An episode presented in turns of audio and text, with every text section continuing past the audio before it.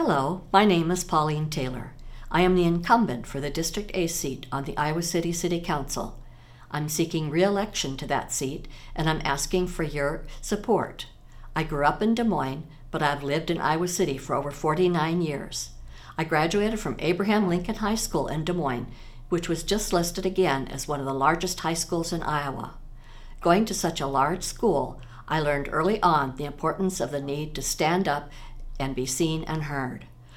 I come from a family with three generations of nurses, so it was always my dream to be a nurse. After graduating from high school, I came to Iowa City to attend the University of Iowa College of Nursing, which recently received one of the highest ratings in the country for being a high quality school. I'm very proud of my alma mater and cherish the many things that I learned there. Besides building on my values and morals, I learned the importance of listening to what a person has to say. Shortly after graduating with a BSN from the College of Nursing, I began my employment at University of Iowa Hospitals and Clinics, where I worked as a staff nurse for 39 years before retiring in 2012. I am a retired member of SEIU Local 199, which is the union that represents the nurses and healthcare professionals at university hospitals. A few years after retiring from the hospital, I decided to run for the Iowa City City Council.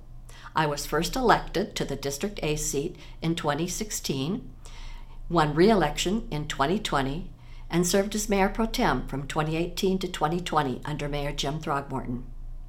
I'm now in my second term as the incumbent in District A, and I'm running for re election to that seat.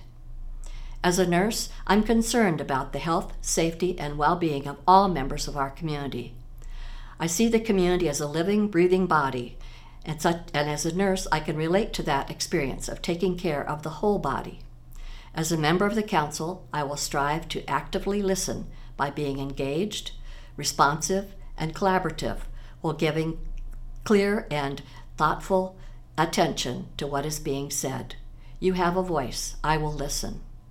Over the past few years, the Council has made significant strides in a number of areas affordable housing, transit, and climate action. One of those strides that happened most recently, the Council approved the Fare Free program for the transit system, which recently showed that ridership had gone up 50% over the past few months. There is still a lot of work to be done, and I'd love to be able to be a part of that work. My life experience, passion, and dedication to helping people in need has carried over into my work on the City Council. I enjoy doing the work and would love to continue this important service to the Iowa City community that I've loved for over 49 years.